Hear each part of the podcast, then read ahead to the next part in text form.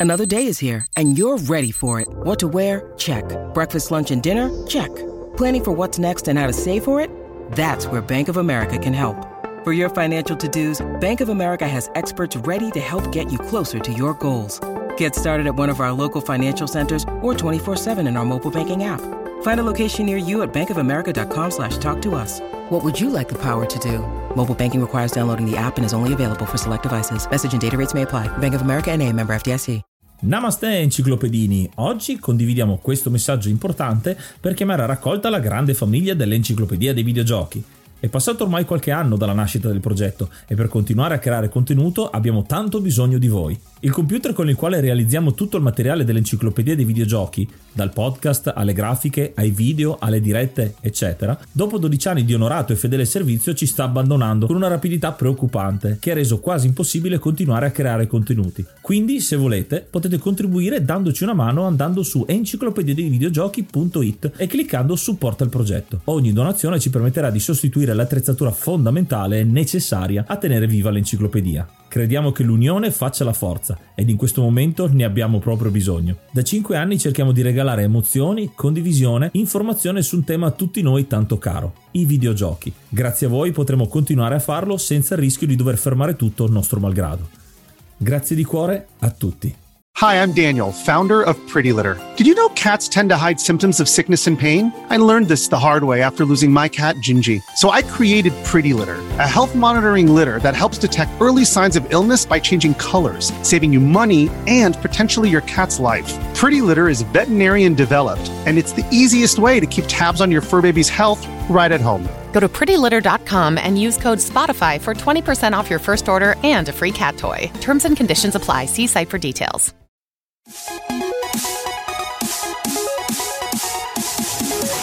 Namaste e benvenuti a questo secondo episodio della rubrica. Ormai eh, avete sentito, è passato un po' di tempo effettivamente dal primo episodio. Comunque, il secondo episodio di Interfaccia a Faccia. Io sono Yuga. E io sono Ace. Questa rubrica è dedicata proprio al mondo UX UI. Nel primo episodio abbiamo parlato un po' di definizioni. Ci ha fatto un po' un'infarinatura generale la nostra esperta che è venuta a darci una mano perché, come diciamo sempre, noi siamo semplicemente dei videogiocatori e ci piace arricchire un po' il nostro panorama. Quindi, bentornata, Catherine. Ciao a tutti, è un vero piacere essere qui con voi di nuovo. Ecco, è bello riaverti qua con noi, sarai il nostro ospite ancora per qualche puntata, andiamo sempre più nel dettaglio di questo mondo UX UI. L'altra volta l'abbiamo dedicata più alle definizioni, a separare queste due figure anche professionalmente, insomma, che eh, interagiscono molto tra di loro ma sono abbastanza diverse. Oggi di cosa parliamo nello specifico? Oggi nello specifico andiamo un po' più in profondità, andiamo a capire i vari step, i vari processi che fanno sì che crea, cosa crea la UX e la UI. Daremo un'infarinatura generica anche sulla progettazione del videogioco perché giustamente sono inseriti in quell'ambito ed è giusto quindi citarne un po' le varie metodologie. Parleremo quindi, sarà un episodio un po' più tecnico, ma comunque speriamo leggero. Beh, per i nostri appassionati che vogliono conoscere un po' questo mondo, la conoscenza, insomma, parlare di cose tecniche, insomma, abbiamo visto che piace, quindi perché non iniziare? Esatto, proprio dal punto di vista tecnico c'è giustamente da fare delle specifiche iniziali per sono termini che già conoscete se ne masticate un po' di videogiochi, ma giustamente sono termini fondamentali poi per il resto del discorso. Eh, ad esempio, il, quello che è la, la GUI, la Graphical User Interface, giusto? Giusto, è il modo in cui il player interagisce con il videogioco. Quindi come attraverso i bottoni, attraverso le icone e i menu. Questi sono alcuni termini tecnici che magari non tutti sono familiari, quello magari più comune, quello più sentito è il HUD che è Head Up Display o, o Heads Up Display, che sono le informazioni che il player ha a disposizione costantemente durante il gameplay. Di cosa parliamo quindi? Della barra della vita, delle munizioni o del mana in caso si trattasse di un mago, delle abilità che può utilizzare o anche della minimappa se lo richiede il gioco. Poi parliamo anche della IXD, Interaction Design, che è la struttura, il comportamento del sistema di interazioni che deve essere soprattutto user friendly e adaptive, ovvero si adatta alla psicologia del gioco del, del player, del giocatore. Questi sono tutti elementi che parlano direttamente al giocatore. Il player interagisce in questa maniera con il videogioco, bisogna progettarli effettivamente e sono quelli che poi ti separano dal gameplay puro. Ti aiutano a capire anche come funziona il gameplay. Sono delle informazioni, mi viene sia in mente, giusto fare un, due esempi veloci, giochi d'azione in cui hai il tuo avatar da muovere in giro, hai bisogno delle informazioni subito di energia, mana, eh, i soldi che hai a disposizione, magari l'esperienza che stai facendo in un eh, RPG. Dall'altra parte i giochi a turni strategici, non in tempo reale, diciamo, tutte quelle informazioni le vai a raccogliere per decidere, quindi interagiscono sul player, sulla sua capacità decisionale per fare il turno a, al, al, meglio. Un'altra cosa interessante che avevamo accennato anche nel primo episodio è come eh, le, le, varie UI e UX vadano a eh, la scelta diciamo loro desi- del loro design vada a a fare in modo che il giocatore si immedesimi anche nel gioco stesso. E appunto ci sono abbiamo visto dei ad esempio dei menu eccetera che eh, si esterrano un po' dal gioco altri invece che sono parte integrante del videogioco stesso. Eh, qua è, giust- è giusto citare il fatto che in questo caso i videogiochi sono anche fatti apposta per rompere la quarta parete. È un termine che si usa appunto anche a teatro, lo, lo sappiamo benissimo nei fumetti, eh, ad esempio Deadpool nei fumetti, comunque eh, sono tantissime citazioni e i videogiochi non sono da meno, eh, non solo dal punto di vista anche della storia, ma in questo caso anche dal punto di vista proprio del design dei menu. Sì, certo. Al momento noi identifichiamo quattro tipologie di UI. La prima, che l'avevamo già anticipata nell'episodio precedente, ma magari facciamo anche un piccolo ripasso, è la, la UI diegetica o diegetic UI ovvero consiste nel fatto che tutti gli elementi della UI sono uh, ben presenti al giocatore ovviamente, ma anche al character.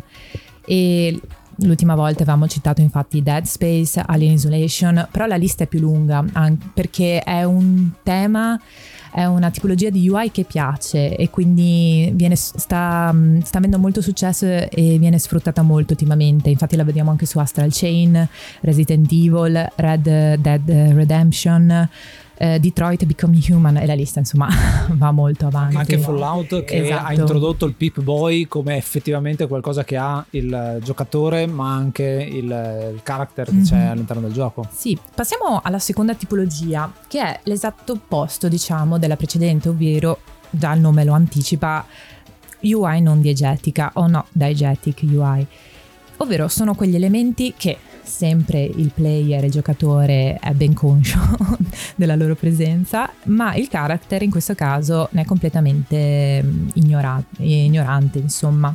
E, um, è proprio la tipica UI che um, diciamo noi conosciamo tutti, siamo nati con questa, ovvero il mettere in pausa. No? Infatti questa UI interrompe l'immersione dei videogiochi proprio per dare una pausa, magari sei in un'azione un po' difficile oppure hai appena compiuto questa azione eh, tremendamente mm, complicata e allora hai dovuto prenderti un attimo di respiro, ecco che interrompi e questa è la UI non diegetica. Poi abbiamo la terza categoria che è eh, di supporto alle due precedenti, ovvero la spatial UI. In cosa consiste?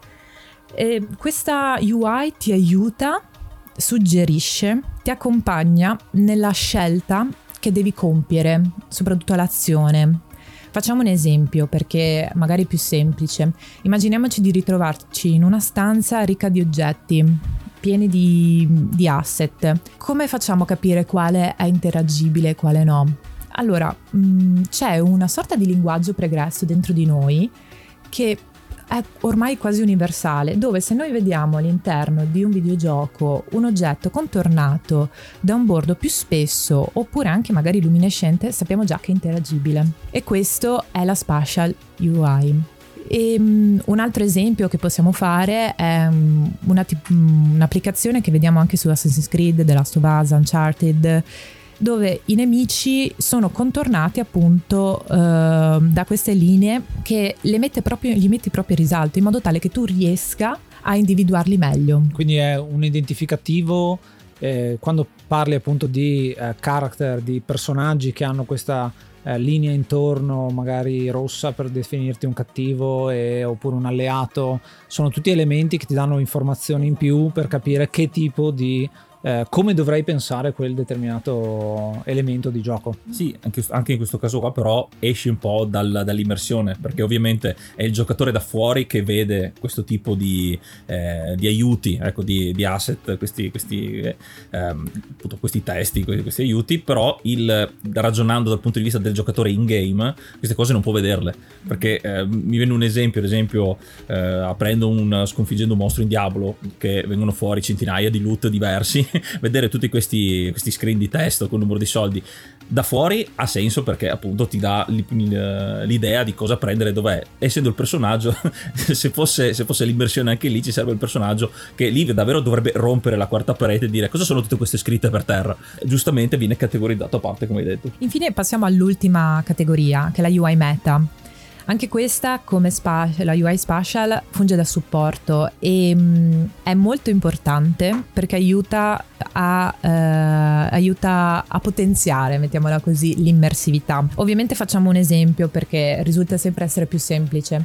Immaginiamoci di essere in un campo di battaglia e a un certo punto eh, iniziamo a essere colpiti, il nostro nemico ci colpisce. Oltre al fatto che riusciamo a comprendere che la, che la, che la vita sta scendendo dal fatto che la barra si sta riducendo vertiginosamente, ormai siamo talmente abituati a vedere che attorno agli schermi c'è questa sorta di alone rosso sfocato che se non ci fosse ne sentiremmo forse la mancanza oppure capiremo che c'è qualcosa che non va. Quella è la UI meta, aiuta moltissimo l'immersività e eh, ti dà informazioni in modo diretto e semplice. un altro esempio sono magari le, i fenomeni atmosferici, se piove vedi le goccioline davanti allo schermo, se cammini in mezzo al fango magari hai qualche schizzo addosso. Eh, io faccio un altro esempio che però è un po', non è grafico, è, è sonoro, perché quando la barra della vita sta cadendo eh, senti la musica che diventa più distante, più difficile,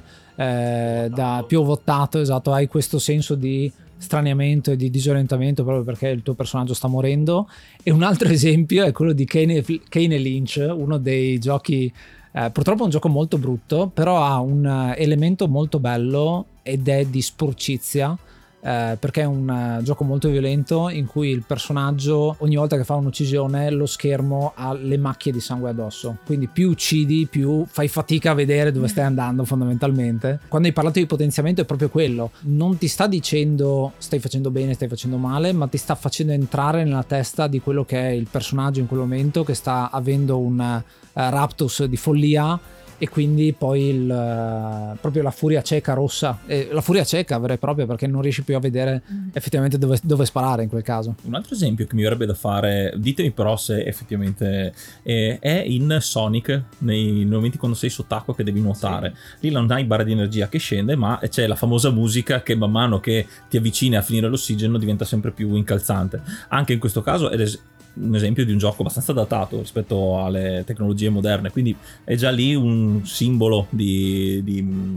di versione meta o, oppure no? Eh, lì siamo magari un po' più sul sound design, quindi si discosta un po' dall'ambiente UI, però eh, ciò non toglie che effettivamente è un grande elemento per l'immersività e anche per creare un po' di angoscia forse al player, visto che sei sott'acqua e sì, insomma, non è sempre il massimo. Quindi è interessante come questi quattro elementi diversi tu li abbia eh, messi all'interno di una tabella per dire se sono dentro lo spazio di gioco o no e se sono dentro la storia o no mm-hmm. e quindi tutte le combinazioni ti danno queste eh, sensazioni diverse. Ehm, il fatto che UI eh, diegetica sia così di moda ultimamente eh, mi fa pensare molto perché sempre di più viene adottata e c'è anche una sorta di linguaggio che continua a a eh, ripetersi appunto. Hai parlato di così come è stata codificata la barra della vita con un determinato colore magari o eh, in alto a sinistra solitamente. Insomma ci sono delle, delle codifiche di linguaggio. Anche eh, negli altri insomma esempi hai queste, queste tipologie di codifica no? sul, sul, meta col fatto che hai eh, la riduzione de, degli angoli. Insomma comincia a essere una cosa utilizzata in un gioco ma quasi uno stato dell'arte per ed esempio per tutti quanti gli altri. Funziona lì quindi perché non applicarlo altrove? Sì diciamo che sono elementi che ormai sono talmente presenti e riproposti nei videogiochi che come dicevo prima se dovessero mancare potresti ricevere un feedback negativo proprio perché eh, il giocatore comprende che c'è qualcosa se, magari sembra incompleto non è in grado magari di identificare subito cos'è che non lo convince però sono elementi ormai indispensabili. Assolutamente e tra l'altro anche sto vedendo nei giochi il fatto che le informazioni ad esempio di un, di un HUD non sempre sono presenti a schermo. Sì. A volte spariscono perché in quel momento non stai combattendo, quindi non ti servono in quel momento. Sono mh, HUD a, a necessità ovvero nel momento in cui magari stai per ingaggiando una, stai ingaggiando una battaglia o ti trovi in una situazione che effettivamente hai bisogno di controllare la tua barra della vita, allora ecco che compaiono. È l'adattamento della UI o della UX in questo caso al gameplay. E è molto interessante e sono tecniche che vediamo riproposte molto più spesso, anche queste. Ecco, dal punto di vista delle innovazioni, perché comunque eh, sono cose che non mai fatte prima e che adesso stanno diventando uh, lo standard di molti giochi. Quando è che però nello studio, quindi quando si decide eh, di creare UX, bisogna lasciare comunque spazio spazio non solo all'innovazione, ma eh, fare in modo che il giocatore non sia troppo spaventato, non si ritrovi spaesato da questa, questa, novità.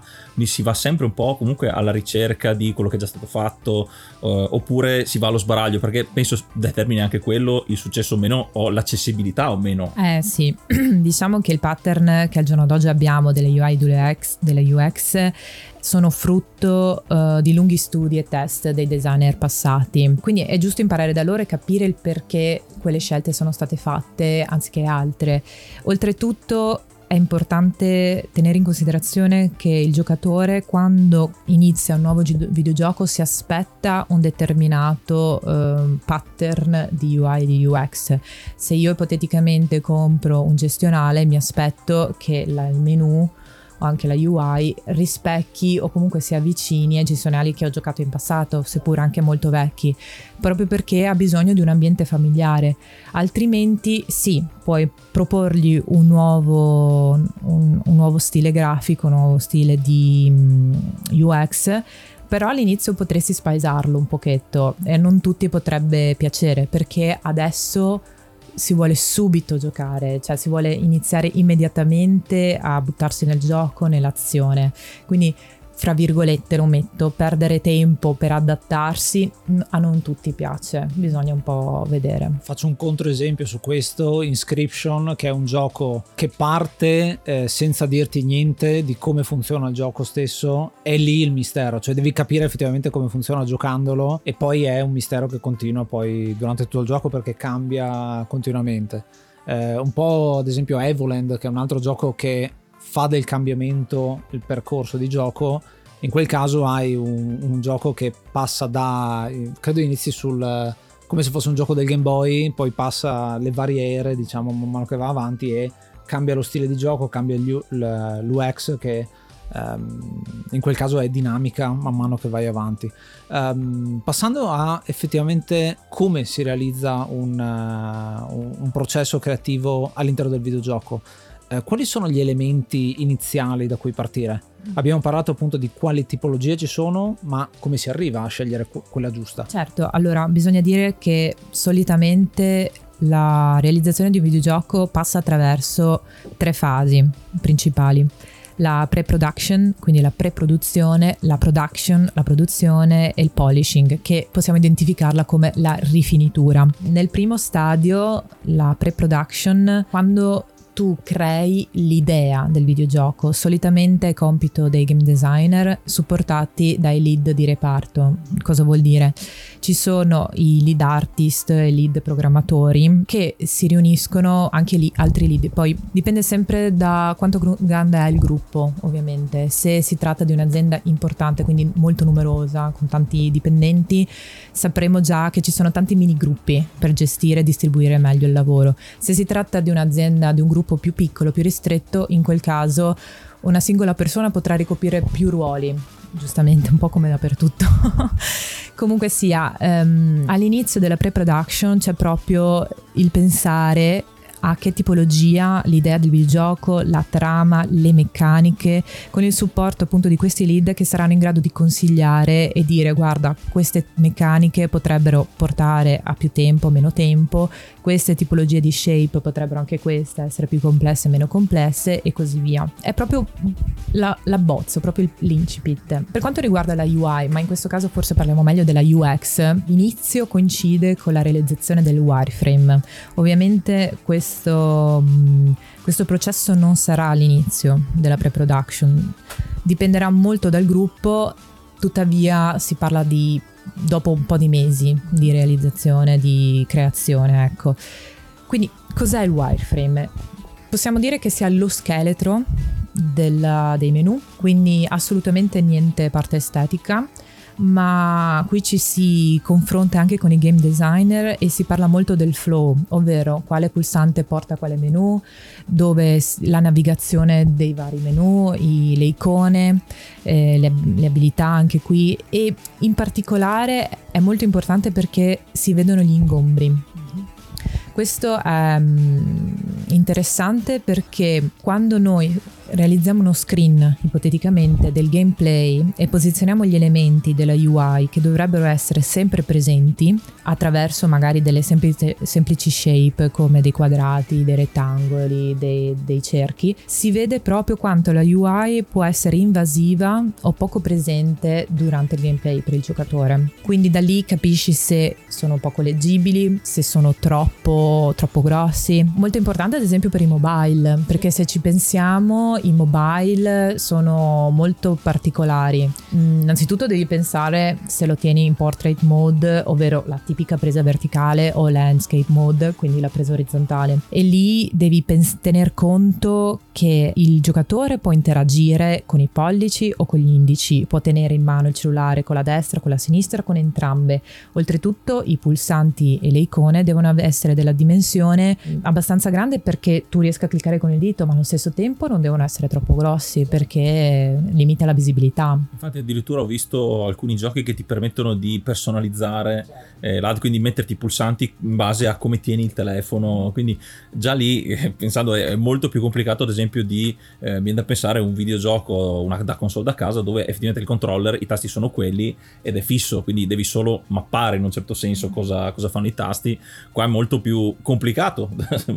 è una domanda molto interessante quella di capire il device dove andrà a inserirsi questo gioco. E un esempio che mi viene in mente è io ho giocato Hearthstone, eh, gioco di carte strafamoso appunto della, de, della Blizzard, eh, sia su mobile sia versione PC e effettivamente con una usi il mouse, con una usi le dita ma l'interazione è molto simile, è veramente ben integrata perché vai a prendere le carte, spostarle, hai veramente pochissimi elementi esterni perché è tutto quanto all'interno della board di gioco perché effettivamente tu sposti delle carte, premi un tasto che sta su una scrivania praticamente. Eh, in quel caso quando lo fai da mobile è mm, seamless, insomma non ho visto nessun tipo di differenza per come è realizzata, nonostante uno sia su uno schermo così e uno sia su uno schermo gigante, ecco, a confronto. È molto interessante perché lì si vede come c'è stato molto studio eh, per cercare di capire qual è l'interfaccia corretta da, da utilizzare e integrata eh, tra i due sistemi. Infatti non, è, non, c'è assolutamente differenza tra le due versioni. Magari c'è qualcosina nei menu quando devi comprare le carte, ad esempio, cose del genere. Però effettivamente il gameplay della partita è assolutamente uguale. Io un altro esempio che vorrei fare, mi è venuto in mente, è su una console portatile, la GPD XD, che ehm, ha sia la possibilità appunto di, di, usare per emulazione, quindi classici eh, emulatori, ma eh, fa girare anche i, le applicazioni, i giochi per applicazione per cellulare. Eh, però non, è, non ha, cioè si può usare il touchscreen, però la, mm, eh, la, periferica principale è il tastierino con le levette, quindi è una console portatile, però telefono.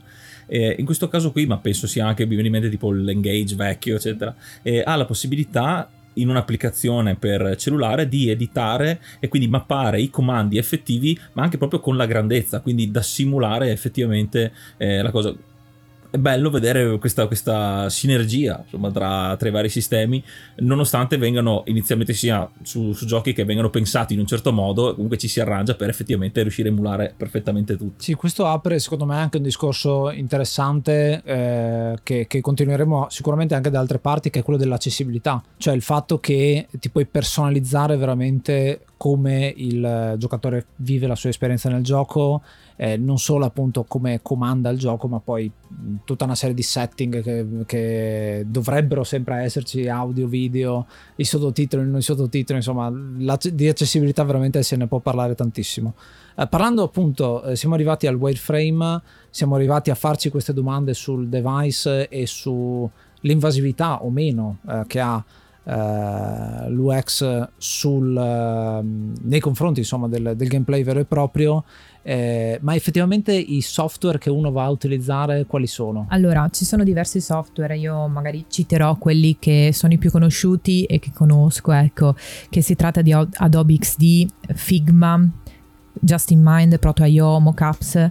Questi eh, sono tra i software più utilizzati al momento, soprattutto eh, beh, Figma credo che sia il più conosciuto, mettiamolo anche questo, anche perché nasce come piattaforma inizialmente free e questi ti aiutano molto a capire il, a come impostare effettivamente la UX, proprio perché sono nati in questo modo, inizialmente utilizzati per i siti web, poi successivamente eh, declinati per tutte le altre sfaccettature sfaccettature. Questi software qui su come effettivamente sono eh, io me li sono immaginati, io ho avuto a che fare con Miro e un pochino con Figma, me li sono immaginati come una bacheca gigantesca infinita in cui tu puoi mettere su una serie di elementi, di scritte, di eh, post-it, di immagini. Eh, veramente hai modo di caricare dentro una lavagna pressoché infinita e, e, mi dà l'idea di quella che poi tu hai segnato come mood board. È un concetto simile, mm-hmm. poi eh, Figma ti permette di fare tanto altro, però il concetto di mood board secondo me è molto interessante perché è il corrispettivo di quello che è un eh, brainstorming da parte di uno scrittore, no? che comincia a scrivere a manetta e eh, arriva a una conclusione. Qua lo fai tramite immagini fondamentalmente. Anche perché giustamente come abbiamo detto con la creazione del wireframe si buttano giù tutte le idee, tutti i concept, deve però avere un senso in base anche all'idea del gioco stesso. Sì. Allora, ehm, la cosa anche molto interessante, e uno dei punti chiave di questi programmi è che c'è la possibilità che molte persone possano accedere e possano condividere le loro idee.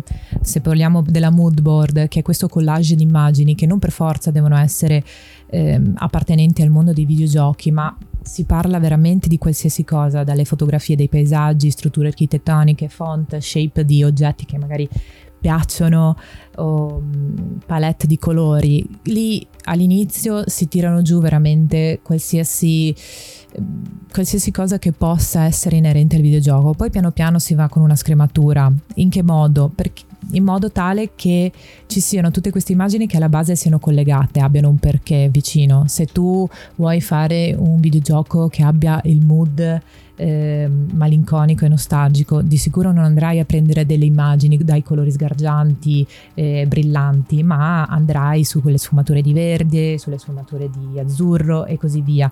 Quindi si vedrà che piano piano la mood board ha proprio un clima, una, una sorta di...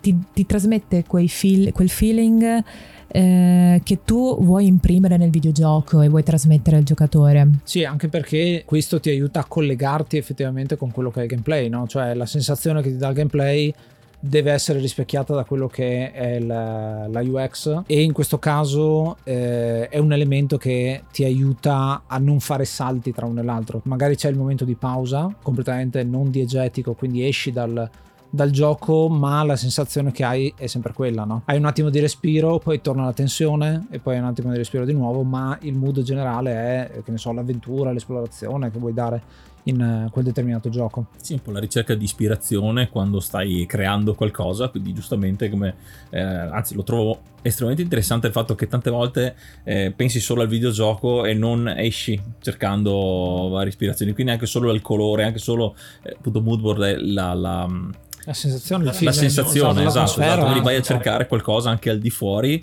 e chissà come quando cerchi l'ispirazione anche solo girando facendoti una passeggiata vedi qualcosa che ti fa scattare qualcosa e lo vai a usare per qualcosa che magari non c'entra niente sì perché ti rendi conto che le migliori idee derivano non per forza da ciò che tu stai creando effettivamente oppure dallo stesso ambiente nel quale tu vorresti inserirti, ma derivano da, da, mondi completamente esterni e che apparentemente non sembrano essere collegati. Anche semplicemente fare delle ricerche magari sulle vecchie tradizioni, sulle vecchie leggende, ci sono tanti elementi di spunto, modo per ispirarsi.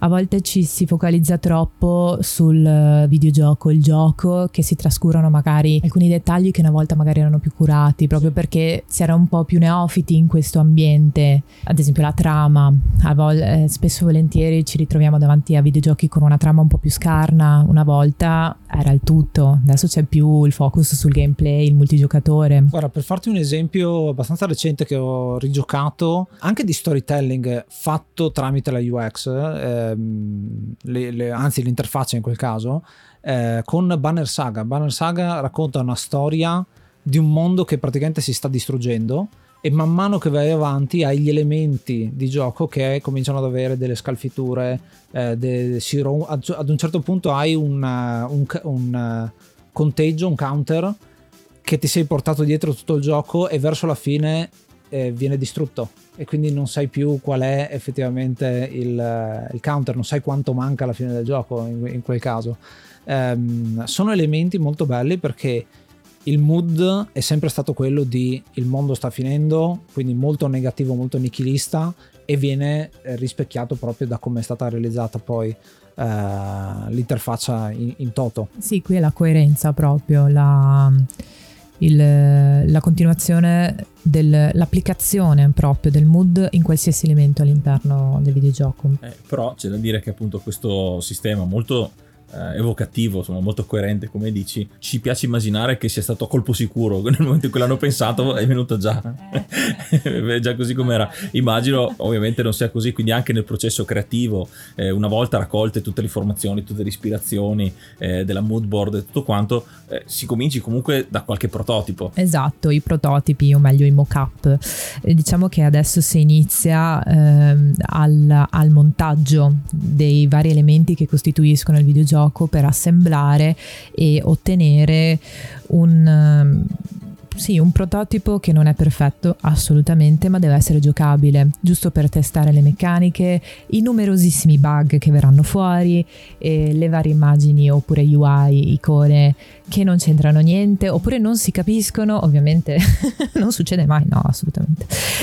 Però ehm, si vive di feedback, si vive di feedback perché tu hai bisogno di capire eh, dove stai andando a parare, se funziona l'idea, se funziona il linguaggio artistico che hai deciso di adottare e ci sono state molte volte che siamo dovuti tornare indietro a disfare tutto. Perché appunto è, è un solito discorso, in realtà nella creatività c'è sempre forma e funzione, no? La creatività bellissimo da vedere ma non funziona. E dall'altra parte funziona ma la tipicca tazza no? Bella ma con le esatto, orecchie che ti esatto, bucano gli esatto, occhi. esatto che dicevamo l'altra volta. Esatto. e per farti un esempio cosa molto interessante di un gioco che è un videogioco ma ha molti elementi di card è un come si chiama? Un deck builder. Um, in quel caso le icone che c'erano erano veramente troppe che definivano questa icona vuol dire eh, sanguinamento, lo stato sanguinamento, questo vuol dire questo, che avevi bisogno di un altro foglio con una serie di eh, che ti spiegavano cos'erano le icone e quindi il creatore del gioco ha detto no, tiro via le icone e metto la, la, la parola semplicemente. In questo caso ha reso meno bella, diciamo, la carta, ma uno non deve andare avanti indietro e ha direttamente la spiegazione sì. di quello che c'è che è un po' quello che fa ad esempio Magic e eh, recitando Hearthstone con le parole chiave, no? Hai una parola chiave che eh, ti, ti, richiama quel tipo di abilità e una, due, tre volte che l'hai imparata, poi in gioco ce l'hai subito. Mm-hmm. Eh, tra l'altro, fa un passo ulteriore perché le carte, ad esempio, con Uh, che ne so, rapidità, adesso non mi ricordo come si chiama ra- rapidità nel, nel, gioco stesso, le vedi che hanno un uh, elemento grafico intorno che è il vento. E quindi dice ok questa è la carta che può andare più veloce delle altre quindi fa questa abilità in più. Così come insomma ce ne sono tante altre sono quelle difensive che sono a forma di scudo per dirti in maniera semplice e chiara e a ripetizione. Quindi man mano che senti lo stesso elemento ripetuto nel gioco eh, diventa parte del linguaggio, comincia a capire come, come parla il gioco. Sì, io l'ho trovato eh, dal punto di vista dei, dei giochi da tavolo, quando eh, ci cerca di fare un gioco eh, multilingua in modo che sì. chi non ha magari accesso alla lingua inglese, eccetera, per non dover tradurre il gioco in mille versioni o per forza usare l'inglese e quindi magari c'è comunque pic- un piccolo scoglio da superare, cercano di farlo dal punto di vista visivo, però effettivamente avendo troppi elementi a volte devi comunque mettere un elenco e diventa, diventa, difficile. Quindi anche lì trovare il giusto bilanciamento. Eh, penso la stessa cosa funzioni ne, nel, nello sviluppo di, di queste de, de, degli UI iniziali. Certo, poi ci sono degli elementi che ormai universalmente sono comuni a tutti i giocatori, come ha citato prima Ace, la difesa, lo scudo lì sai già cosa vuol dire l'icona dello scudo, anzi a volte abbiamo già un, uh, un, legame dal punto di vista del colore. Se noi diciamo difesa, cosa pensiamo? Il pericolo solitamente triangolari, quindi appuntiti con il rosso, allora lì sai già la minaccia, oppure il mistero, cosa dai? Il, bio- il viola principalmente. Quindi c- c'è proprio questo, questo dizionario, se vogliamo proprio dirlo, questo bagaglio culturale che è giusto essere sfruttato sfruttato senza sfruttarlo in modo eccessivo. Mm-hmm. C'è che uno ne abusa alla fine. Ne quando... abusa, poi risulta anche banale, magari. Sì, cioè, sì, a te sì, piacerebbe creare delle icone che siano originali e che siano diverse da tutte quelle che sono state create fino ad ora, ma rischi di creare confusione. Un, un gioco che eh, gioca con questo aspetto è Magica, che, dove hai otto tipi di elementi, quindi si gioca molto con l'elemento fantasy, quindi il rosso fuoco, il blu, l'acqua, eccetera, eccetera. Ma Magica il bello di Magica, che è un gioco molto ironico, è combinare questi elementi e quindi fai le magie combinando acqua e fuoco e ti viene fuori il vapore e tiri fuori insomma le peggio cose in un gioco che è fatto apposta per prendere in giro il genere. Ecco. ecco. Quindi qua ci parli anche di usability, eh, cosa molto interessante che ha a che fare invece proprio con quasi un parametro per poter capire se hai fatto un mock-up bene, mi sembra di capire. Sì, diciamo che sono delle linee guida, sono dei, i principi dello usability eh, che vengono identificati in sette elementi, in sette categorie, ecco. E sono importanti da tenere in considerazione perché sembra che fino ad ora aiutino in maniera molto significativa la realizzazione della UI e la distribuzione degli elementi all'interno di uno screen o comunque del menu. Come ho detto prima, sono sette. Il primo eh, è che ci sono eh, devono esserci solo sette elementi unici per screen. Cosa vuol dire? Cos'è un elemento unico?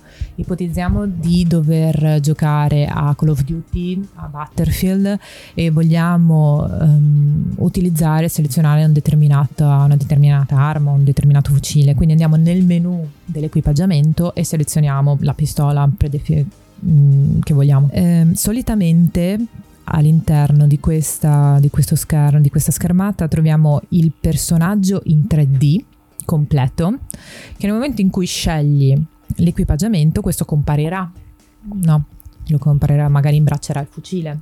Ecco, l'elemento unico è il personaggio assieme all'arma. Quello è un elemento unico.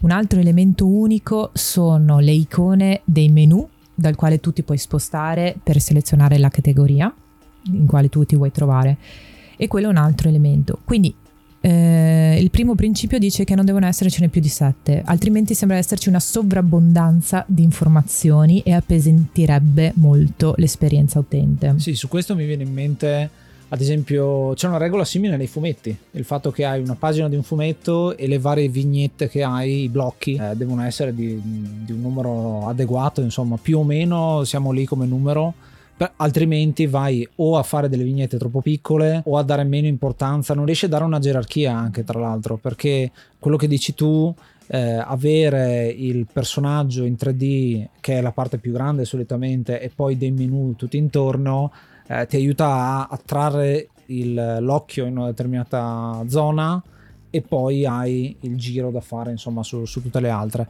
Interessante perché appunto hai da una parte sovrabbondanza eh, ti porta a incasinare quello che è la quantità di informazioni, dall'altra parte se dai troppo poco effettivamente cosa serve? Devi andare in un altro menu per avere delle azioni. Questo ci introduce col secondo elemento, cioè il, Esatto. le cartelle, no? andare dentro i livelli uno dentro l'altro. È iniziato maggio, quindi aggiorniamo l'elenco e ringraziamo l'hard mod Cry King e i normal mod Rick Hunter, Groll, Don Kazim, Lobby Frontali, D-Chan, Blackworm, Stormbringer, Baby Beats, Belzebrew, Pago, Strangia, Numbersoft, Sballu 17, LDS, Brontolo 220, Dexter, The Pixel Chips, Ing Bastard, Vito M85, Noobswick, Appers, Vanax Abadium e Nikius 89. Se vuoi entrare anche tu nel gruppo dei mecenate, vai su enciclopedia di videogiochi.it, clicca supporta il progetto e tramite la piattaforma Kofi potrai avere accesso ai nostri video backstage, allo store e anche al feed podcast senza pubblicità. If you're an athlete, you know the greatest motivator of all is the fear of letting your teammates down. After all, a team is only as good as its weakest link. So you owe it to those wearing the same jersey as you to be your best every time you step on the field. That's why there's no vape in team. When you vape, you can expose your lungs to toxic chemicals that can damage your lungs. If you're a step behind, the team's a step behind. Brought to you by The Real Cost and the FDA.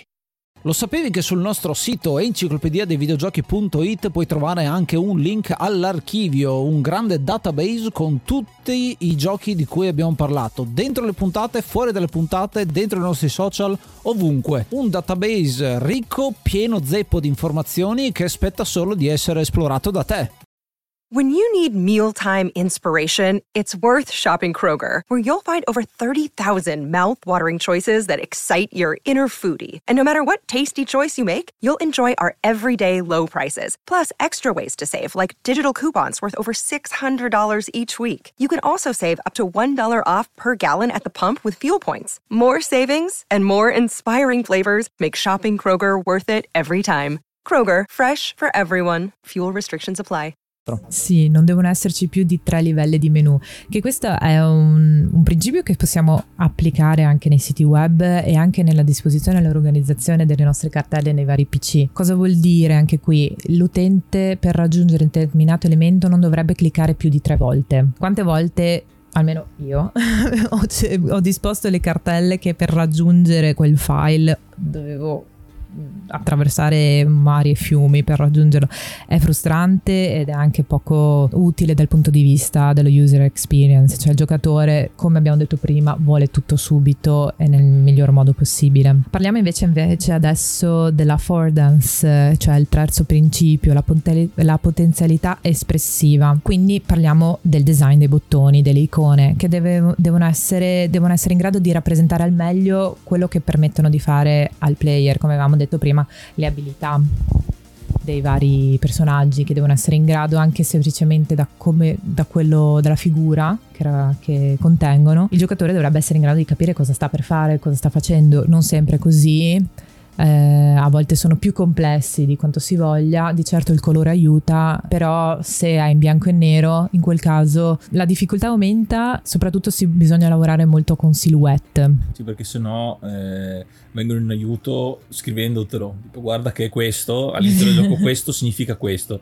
però se tu poi, non, poi ovviamente te lo ricordi da giocatore, ma uno che approccia per la prima volta magari non se lo ricorda ogni volta, cos'è questo? Vado dentro a vedere, ah non è questo, torno indietro. Così come fare una, una finestra con lo spessore in modo che sia che fai capire insomma che è qualcosa di cliccabile, un bottone mm-hmm. da premere piuttosto che una, un rettangolo e basta che non, non, ti dice niente. Questa cosa l'ho vista anche tra l'altro usata nel feedback, cioè cliccare qualcosa che genera un movimento del, esatto. del, del, della finestra stessa, il feedback sonoro importantissimo. Io ho provato a giocare dei giochi senza, senza suono, suono no, ed è, alcuni è veramente impossibile giocarci. Eh, però effettivamente è un, un, aspetto molto importante. A me viene in mente anche quando eh, hai le finestre dei menu eh, dove hai la possibilità di usare la rotella per scor- scorrere e il, la barra che ti mostra, quella che viene a fianco, che è la, la tendina, insomma, che puoi tirare giù, che non viene nascosta, anzi te la devono far vedere, altrimenti non hai la sensazione, non hai la voglia di tirare quella rotellina per vedere cosa c'è sotto, insomma. Sì, non hai idea di quanto effettivamente ancora hai da scoprire. Passiamo ora al quarto principio, il focus area, che mi hai già anticipato tu, ovvero il giocatore deve essere in grado di capire dove si trova all'interno del menu, in che modo, se io mi sposto col mouse, con l'analogico, eh, sopra una sezione di menu, questa solitamente potrebbe ingrandirsi, illuminarsi o comunque ti dà un feedback per dirti guarda che io sono selezionabile e ti trovi sopra di me. Così come poi cambiamenti di stato, che è un altro principio, il quinto, dove eh, come ben sappiamo ormai i bottoni, le icone solitamente hanno degli stadi, ovvero il normale, che questo penso sia chiaro, il de- disabilitato il selezionato abilitato, l'inselezione, quello che sta per essere selezionato, e il bloccato, ovvero quello che non può essere ancora utilizzato, che spesso volentieri c'è l'iconcina anche del lucchetto magari per darti un segnale in più che non è ancora attivo, ma che lo sarà. Una cosa particolare di questi ultimi due punti che hai descritto è che in realtà dal punto di vista del giocatore sono cose sembrano quasi banali. Quindi il menu, sì, vabbè, ci metto il cursore sopra, si illumina, oppure non posso cliccare qualcosa, ok, è sfocato, non si vede succede. Però sono comunque concetti che in fase di design sono fondamentali perché per quanto basilare sia comunque c'è un, eh, uno sviluppo. A me viene in mente eh, un concetto simile nei, ad esempio di punta e clicca come ho detto prima, è tutto visuale, hai il cursore che si muove e quando vai sopra gli oggetti che, con quale, col quale puoi interagire o cambiano di colore o viene scritto cos'è e quindi ti permette di farlo. Sembra una cosa banalissima parla- a parlarne, però effettivamente non può non essere un, eh, un, elemento di design perché non è che si fa da solo. Quindi l'importanza anche delle piccole cose che proprio, forse proprio per quello che diventa banale dopo per il giocatore, perché sono fatte bene apposta, sono state studiate apposta. Sì, ormai siamo talmente abituati proprio di questi feedback che è possibile che tu possa pensare che ci sia un errore o che magari si sia frizzato addirittura il gioco se tu passi col mouse e non hai e feedback accesso anticipato non vedi il cambiamento esatto. No, c'è qualcosa che non va. Esatto. E, oppure semplicemente è stata una dimenticanza ma fa la differenza. Fa, fa tanto la differenza. Però sono elementi che eh, diamo per scontato e ad esempio eh, quando si parla di eh, elementi bloccati e tu hai detto per adesso perché appunto vengono sbloccati perché tantissimi degli elementi di gioco eh, vengono posti dal giocatore e ti stanno dicendo fai abbastanza esperienza per arrivare lì, sai che il gioco arriverà a quel punto, già ti annuncia eh, che ci sarà qualcosa di questo tipo nel futuro. E una volta questi elementi magari c'erano nei giochi anni 80-90 ma non li sapevi. E quindi uno si mh, doveva perdere molto più tempo, ma perché proprio il, come veniva vissuto il gioco era diverso. Uno aveva un gioco e doveva giocarlo e spulciarselo all'infinito, altrimenti se già sapeva qualcosa finisce in un attimo e eh, l'ha consumato. Però eh, adesso il gioco eh, ha questi teaser ecco, di, di, di, di, futuro, di quello che ti succede davanti. Eh, interessante. I Metroidvania fanno di questo un elemento fondamentale per dirti, nel level design in quel caso eh, il fatto che a un certo punto arrivi a un cancello che non puoi aprire però vedi che c'è il bottone là. E quindi dici ok allora devo allora fare tutto il giro della mappa sì. e allora ci sarà il bottone per aprirlo. Oppure anche da un punto di vista di appetibilità nei giochi che secondo me eh, hanno più, um, un, uh, la, più la facilità di essere dimenticati che sono le applicazioni per, per mobile. Quando ti fanno vedere eh, per sbloccare questa cosa fighissima che puoi fare dopo arriva al livello 5 e quindi continua a giocare. Quando arrivi là sblocchi e poi quando arriva al 7 e ti sblocca una cosa in più che puoi fare, quindi aumenti la longevità man mano che giochi e quindi semplifica le cose e dall'altra parte cercano di tenerti attaccato a, al gioco. Eh sì, perché è, porta proprio la curiosità di capire come, cosa sblocchi, cosa ottieni in più. Tra l'altro hai parlato di una cosa eh, interessante nei giochi mobile, quelli soprattutto che fanno leva sul comprare in gioco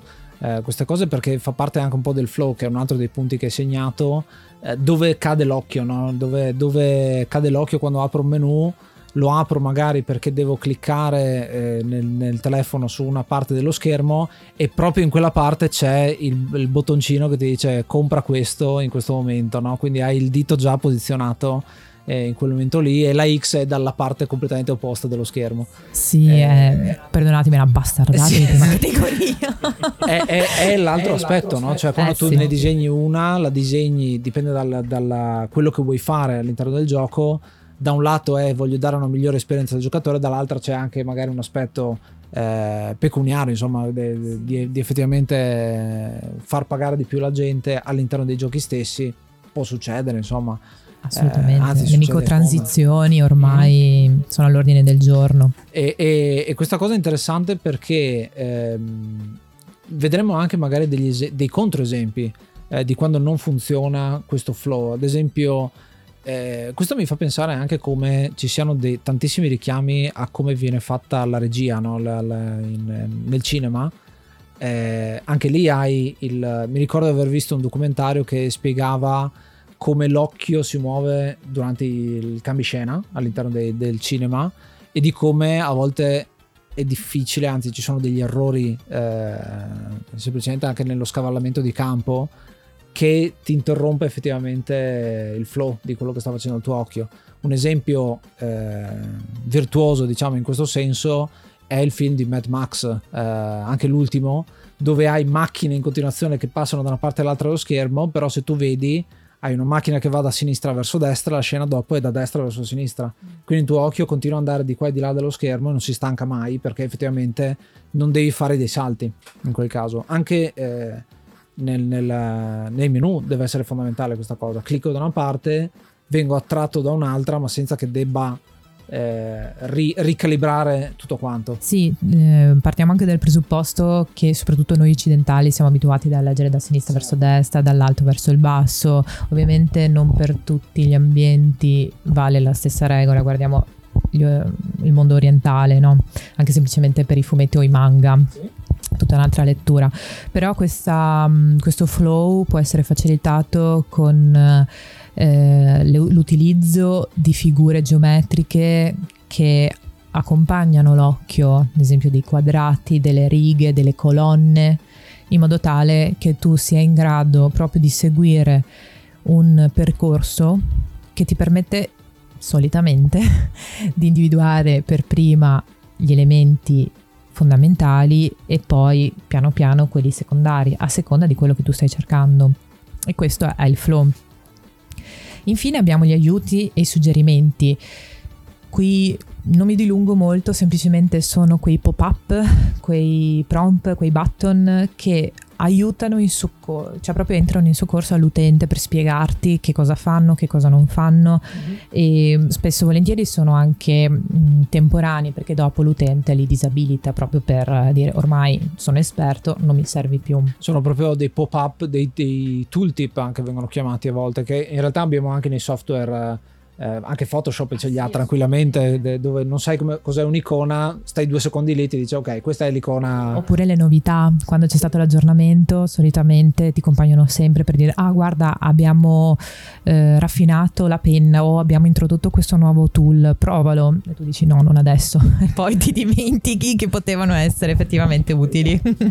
Eh, sì, poi questi sono ad esempio quelli che appaiono quando hai un potenziamento, eh, ti arriva un potenziamento in gioco, una nuova arma e ti fanno un micro esempio di come funziona quell'arma lì in quel momento e, e poi è tutto sperimenta, provaci e, e in caso torni su quella che è il dizionario di gioco, la Bibbia, il glossario, dipende poi come viene codificato all'interno del gioco, solitamente c'è per se vuoi farti rinfrescarti la memoria. Ecco. Ecco, dite proprio la Bibbia di gioco, perché immagino che do- dopo aver eh, tutto il percorso di creazione, quindi tutte le idee iniziali, il percorso di creazione, alla fine comunque si va a creare un manuale interno. Quindi ogni eh, struttura, ogni branca che sia occupata del gioco avrà il suo manuale specifico per quel gioco, giusto? Esattamente, è una documentazione vera e propria ed è importantissima, ovvero ehm, proprio come hai detto tu Yuga, per ehm, ogni branca, ogni gruppo c'è una documentazione diversa, per il game designer è il GDD, Game Design Document, per eh, gli artisti è la- l'Art Bible o Art Design Document, per i programmatori è il Technical Design Document, TDC. Cosa sono? Allora, mm, semplicemente il GDD, il Game Design Document, spi- sono spiegate tutte le meccaniche, il level design, la trama, tutti i vari personaggi specifici anche a livello psicologico che il eh, videogioco dovrebbe contenere e ovviamente è consultabile da tutti giusto per eh, magari avere delle informazioni per ricordarsi qualcosa. L'Art Bible, e qui mi soffermerò di più perché ovviamente è il settore in cui io mi ritrovo, è utilissimo soprattutto per quelle persone, quei, quegli esperti, quei professionisti che entreranno a far parte del gruppo eh, strada facendo, mettiamola così, quando il progetto ormai è avviato. Immaginatevi di essere magari un uh, environment artist, quindi che si occupa dei background e non avere la più pallida idea del progetto in cui è stato inserito. Per cui prima cosa, ovviamente ci sarà lead artist che lo accompagnerà, gli spiegherà, però gli darà proprio l'art bible, questa documentazione che verrà costantemente aggiornata dove gli verrà detto questo videogioco è stato fatto così, siamo partiti da questa, da questa shape, piano piano l'abbiamo, distribu- l'abbiamo sviluppata, abbiamo pensato a questo, perché abbiamo fatto queste scelte anziché altre, anche semplicemente l'esportazione dei file. Guarda che i programmatori, soprattutto per quanto riguarda la UI, è importantissima credo che mi abbiano odiato tantissimi programmatori perché ovviamente all'inizio sbagliavo sempre, però vabbè. Scusate se mi state ascoltando, però eh, sul formato eh, di, di, transizione, insomma, perché poi... Eh, sì, perché assolutamente. Poi mh, ci sono diverse tipologie di immagini, immagini raster, immagini vettoriali. Se vogliamo farle il formato sempre alla potenza di due, eh, più grandi sono, più le immagini sono importanti, più piccole sono, sopra, meno sono importanti. Quindi anche se sono eh, se pesano poco, hanno una definizione più bassa, va bene lo stesso perché sono fatte per essere piccole. Per cui questo, questa Art Bible è eh, molto importante, deve essere costantemente aggiornata ed è un lavoraccio per starci dietro e verrà successivamente utilizzata per creare quei famosi artbook che poi vengono anche venduti, ovviamente dovranno essere super abbelliti, super uh, puliti, esatto. E a me viene in mente l'artbook di Dragon Age Inquisition, non so se avete presente, che è un mattone ed è bellissimo, lo consiglio sempre tantissimo perché in quel caso tu vedi proprio i vari singoli passaggi per la realizzazione, ad esempio, di un personaggio che poi è arrivato ad essere calvo, ma inizialmente aveva addirittura i rasta, no? Ed è a, a, me veramente entusiasma un sacco. Che, sì, sono quei contenuti che anche alter- all'interno di alcuni giochi, se tu magari finisci il gioco, Bellissimo. sblocchi l'artwork del, di quel personaggio, gli Quanto sketch bello è. è stato creato. È, è emozionante. È che è, fa strano, eh, ha senso appunto dal processo appunto creativo. Ormai li abbiamo fatti, li abbiamo un attimo comunque è bello mostrarli oltre che far profitto.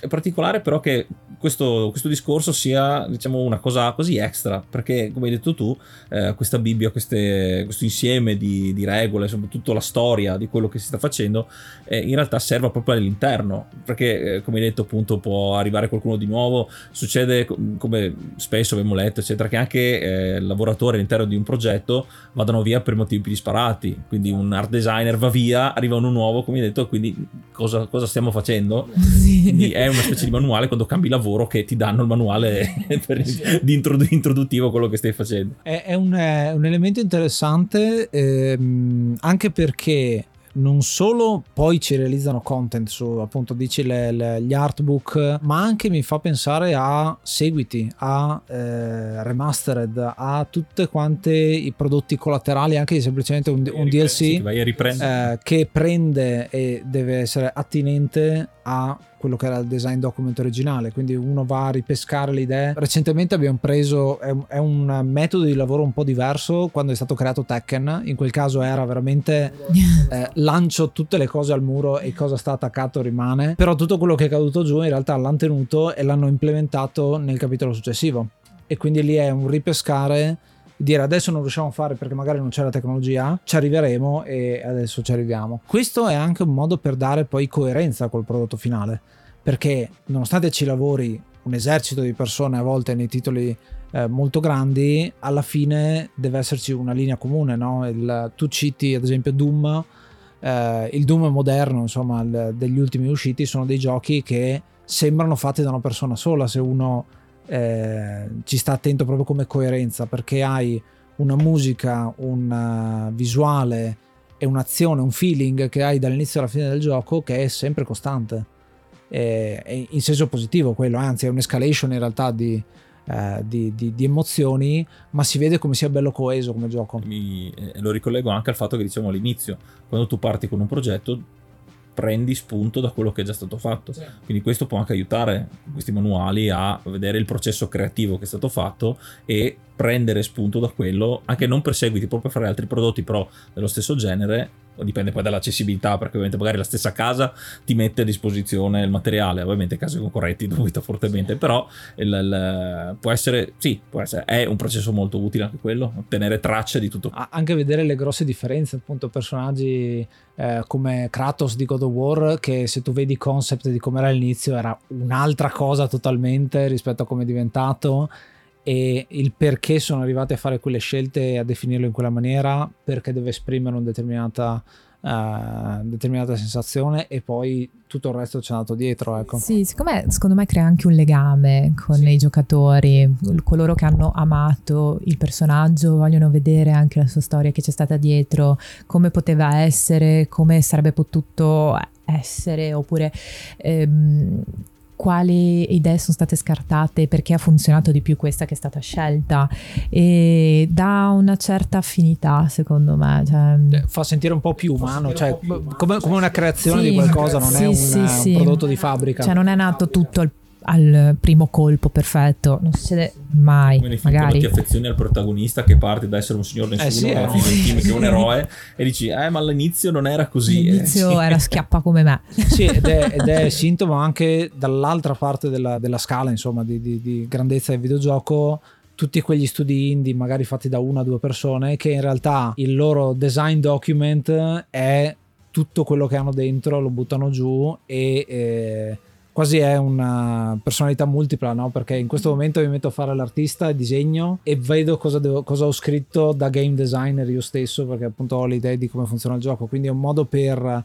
raccontare il processo creativo che è molto molto interessante, molto pregno di, di, di significato, proprio perché è un'opera d'arte alla fine quello che vai a creare eh, ma anche proprio per uh, quali sono le scelte giuste, quali sono le scelte sbagliate, tutte le situazioni di sliding door di cosa sì. potrebbe succedere. Sì. Tutti questi strumenti, questa raccolta di eh, informazioni per eh, alimentare la, la, creatività, portare avanti dei progetti, tutte cose molto positive che eh, nel mondo ideale portano sempre a giochi migliori, sempre a giochi eh, l'evoluzione del gioco precedente, però capita spesso anche in giochi moderni che tutto questo invece non venga seguito e quindi ci sono anche degli, degli esempi abbastanza che comici da, che, trovi, che, trovi, in giro. Eh, ce ne sono più di qualcuno? So sì, non, non, sono tantissime eh, per carità, però qualcuno vale la pena citarlo perché un esempio è Metal Gear Solid 5 dove c'è un pop-up che ci appare quando stiamo per completare l'equipaggiamento con armi che potrebbero aiutarci nella prossima missione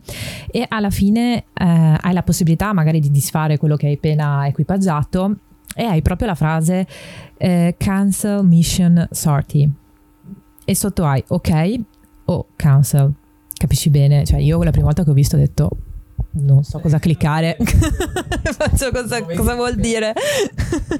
E un esempio che appunto ci hai portato che secondo me è fantastico ed è un eh, eh, come si dice, un modo per farti capire quanto sia importante. Eh, la user interface è un sito che è stato creato eh, appositamente che si chiama user interface ma con la, T, la Y al posto della T, quindi è in your face in realtà.com ed è un gioco fondamentalmente in cui devi fare una serie di devi interagire semplicemente con quella che è la user interface che però non è eh, come te l'aspetti. Anzi ti, ti frustra e basta è il contrario di tutto quello che tu ti aspetteresti.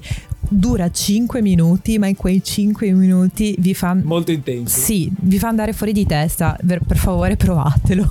E dopo sappiatemi dire perché è, è incredibile. E su altri aspetti che potrebbero essere negativi ci citi ad esempio Cyberpunk 2077 che nelle mille cose che eh, di cui si è parlato e sono state dette insomma su questo gioco eh, ce n'è una fondamentale qua che effettivamente è un'analisi che hai fatto di quello che è la schermata di gioco sì allora Cyberpunk è un titolo che ha fatto discutere tantissimo prima che uscisse e anche dopo. E, ehm, purtroppo ehm, dal punto di vista della UI e della UX ci sono alcuni punti un po' discutibili e, mm, che van, vale la pena magari un attimo discuterne. E allora, c'è da dire che mh, mm, la user interface e la UX come nota positiva si adatta molto bene al gameplay, soprattutto quando i, i cambiamenti di stato. E, I colori principalmente sono il rosso e il blu, quelli che per la maggiore vanno. E inizialmente il rosso viene attribuito a ciò che manca, che ciò che non può essere utilizzato nel videogioco. E proprio questo linguaggio dopo viene interrotto, viene mh, contraddetto dai messaggi di errore per dire dove lì vediamo i colori sia rosso che blu assieme e lì c'è una problematica di base perché tu sei abituato a, capi- a leggere rosso quindi non va bene ma nei messaggi di errore ti appare il blu che invece il blu solitamente in questo gioco è attribuito agli elementi disponibili. Questo quindi è una incoerenza. Esatto, cozza un po' con quello esatto, che ti è stato detto. che non è indifferente soprattutto se parliamo di un, un gioco così importante come Cyberpunk 2077 oltretutto ehm, in, per coloro che hanno giocato magari avranno ben presente l'indicatore che indica vuole indicare la direzione da seguire per la prossima missione. Spesso volentieri eh, la cosa interessante magari di questo indicatore è che è mobile, non è fisso. Tuttavia, proprio questa mobilità è andata un po' a discapito perché va a sovrapporsi con gli altri elementi di UI e quindi la leggibilità a volte non è il massimo, anzi può essere anche fastidiosa perché potrebbe anche mh, mm, lampeggiare, quindi è, mh, mm, è, un elemento che non è molto piaciuto ecco, a, ai giocatori. Eh, un altro, se vogliamo dire, dettaglio che mm, a mio avviso a me darebbe fastidio per come sono fatta, però non tutti, eh. sono gli ornamenti grafici che sono stati inseriti a livello extra nella, nella user interface. Sono semplicemente delle scritte, solitamente un rosso, un po' anche un po' sbiadito, vicino a degli elementi che io come giocatore cercherei di leggere perché penso siano dei suggerimenti, degli aiuti in più, delle descrizioni che mi fanno capire di più. In realtà sono semplice a scopo decorativo.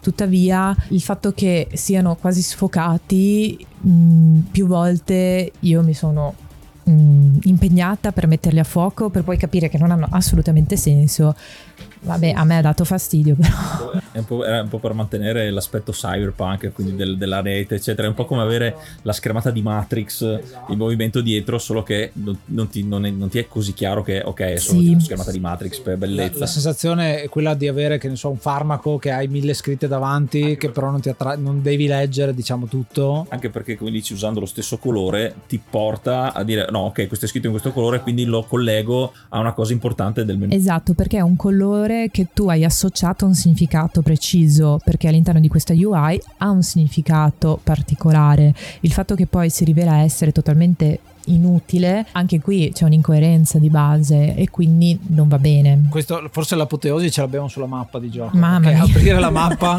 è strapiena di icone, anche qui molto rosse e molto blu e qui si vede quello che dicevamo prima, forma e funzione. Qui è stata data molto più ehm, importanza a rendere l'aspetto cyberpunk e quindi fare in modo che sia qualcosa di tecnologico che io apro e guardo la città in maniera tecnologica appunto con questi colori eh, contrastanti e poi alla, fu- alla, fine la funzione è quella di capire cosa c'è in quel punto ma ci sono 800 icone sì, diverse. c'è una predominanza cromatica eh, a livello del rosso che è un po' spiazzante.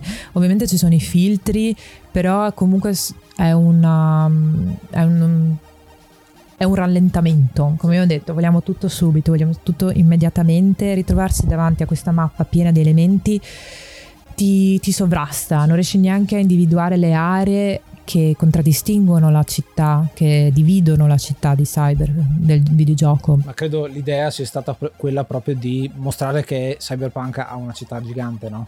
Cioè le, la, quello che vedi e l'idea che viene fuori è quella. È un po' la stessa cosa che fece Batman nella serie di Arkham, perché anche lì le mappe sono abbastanza piene di cose eh, e lì l'idea era eh, il primo gioco è grande così, il secondo gioco è più grande, il terzo gioco è più grande ancora. Qua Cyberpunk cerca di essere l'open world, sì. quindi quello è il messaggio che ti vuole dare, no? il fatto che una, hai tante cose da poter fare. Stessa cosa lo fa The Witcher, dove c'è una mappa strapiena di cose ma The Witcher lo fa in maniera positiva. È gestito meglio, ma infatti la UI si ispira a The Witcher un po', vediamo gli elementi, la disposizione del gameplay richiama molto a The Witcher, tuttavia ci sono stati degli accorgimenti in, eh, in The Witcher nel videogioco che qui in Cyberpunk non sono stati ripresi. Ecco. Sono semplice delimitare le, le zone anche solo con un colore diverso per dire sono in questa parte della città, anche solo dal punto di vista cardinale.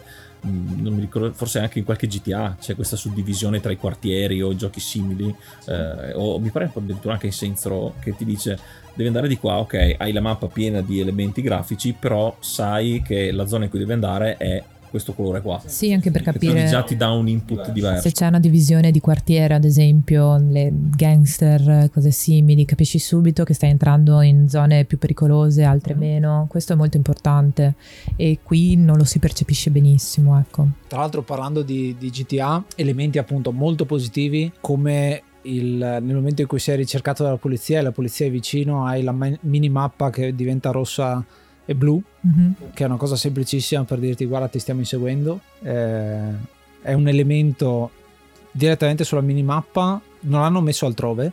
Eh, nei primissimi GTA c'era in alto nello schermo la faccetta del poliziotto, eh, in quelli proprio bidimensionali. Poi è diventata, è stata spostata all'interno della minimappa perché? Perché nel momento in cui stai scappando tu guardi la minimappa per capire la video d'uscita, no? E quindi loro ti stanno dicendo guarda che ti stiamo inseguendo proprio lì. Quindi hanno, di- hanno detto dove mette l'occhio il videogiocatore in quel momento, bene, gli mettiamo lì quello che vuole. E farei un ultimo esempio che secondo me è Dwarf Fortress, che me l'hai messo perché Dwarf Fortress è un gioco a cui io sono particolarmente legato perché ci ho giocato tanto e so benissimo che è la, l'interfaccia peggiore che possa esistere, forse dovuta al fatto che proprio il gioco è stato fatto in, in quella maniera lì. Probabilmente è uno dei giochi più complessi nella categoria dei gestionali e di simulazione. E ormai è un gioco anche abbastanza datato, però si contraddistingue, possiamo dire che può diventare famoso per questa UI UX che è complicatissima, è veramente uh, il contrario di tutto ciò che può essere user friendly e um, il senso di immediato per il player. E quando ho provato, ammetto di aver provato a orientarmi ma purtroppo ho gettato la spugna dopo poco perché... In questo io faccio un po' il plug perché eh, abbiamo parlato appunto di immediatezza, di tutto subito eccetera e Ace ha fatto una serie di video solo per spiegare come giocare, come giocare, come giocare. Ho fatto una serie di video, cos'è, una decina di video se non di più, per come iniziare, come iniziare a giocare. Episodi per fare il primo step. Sì, perché, perché per come è realizzato Dwarf Fortress eh, non risponde a quelli che sono i canoni che hai detto prima, cioè ci sono menu dentro menu, dentro menu, dentro menu ma perché il gioco è realizzato per essere il più dettagliato possibile. No? Ti permette di descrivere un combattimento dicendo che l'orecchio destro del troll è stato colpito e tagliato in quel momento, cioè veramente va a scavare eh, nel, nel, dettaglio di tutto quanto. E, e, qui la cosa interessante secondo me è che io, eh, vedendo la creazione di questo gioco che è totalmente gratuito, ho detto questo gioco su Steam non ci arriverà mai. e invece poi è uscita una versione Steam e il lavoro che è stato fatto dai due eh, programmatori, due fratelli Adams, è stato proprio quello, la maggior parte delle cose è stata ricreiamo un user interface che sia decente. Ecco, sì, infatti. esatto. Ed è stato un grande successo, tra l'altro, perché tantissime persone che erano spaventati da Dwarf Fortress, la versione Steam è un pelino più digeribile, ecco. Anche semplicemente il fatto che nella versione originale non puoi usare un mouse e hai solo menu. Sì, quindi... no. Ah, mi, ricorda, mi ha ricordato tanto un mio amico programmatore che proprio gestisce così i suoi file con uh, scritte su scritte su scritte su scritte. Poi io arrivo gli smonto tutto gli metto icone ovunque e mi odia per questo ma io veramente quando dobbiamo lavorare insieme è un disastro Beh, direi che come questo secondo episodio abbiamo tirato fuori un sacco di termini, di, di, tematiche molto importanti, siamo andati un po' più nel dettaglio, quindi cominciamo, continuiamo a scoprire questo mondo della creazione eh, dello UI e dello UX. Eh, noi Catherine ti ringraziamo anche per questo secondo episodio, sei stata fondamentale. Grazie a voi, per, davvero. Per l'uscita di questo episodio e ci rivediamo poi ovviamente per il prossimo episodio che sarà anche lì eh, un po' più sul personale. Preparatevi.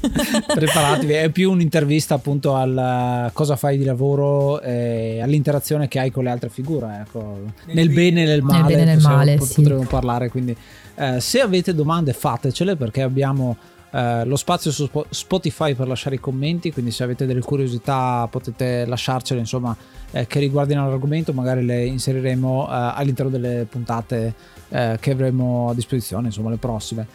noi ci ascoltiamo al prossimo episodio. Io sono Ace. E io sono Yuga. E io sono Katrin. Namaste and be brave.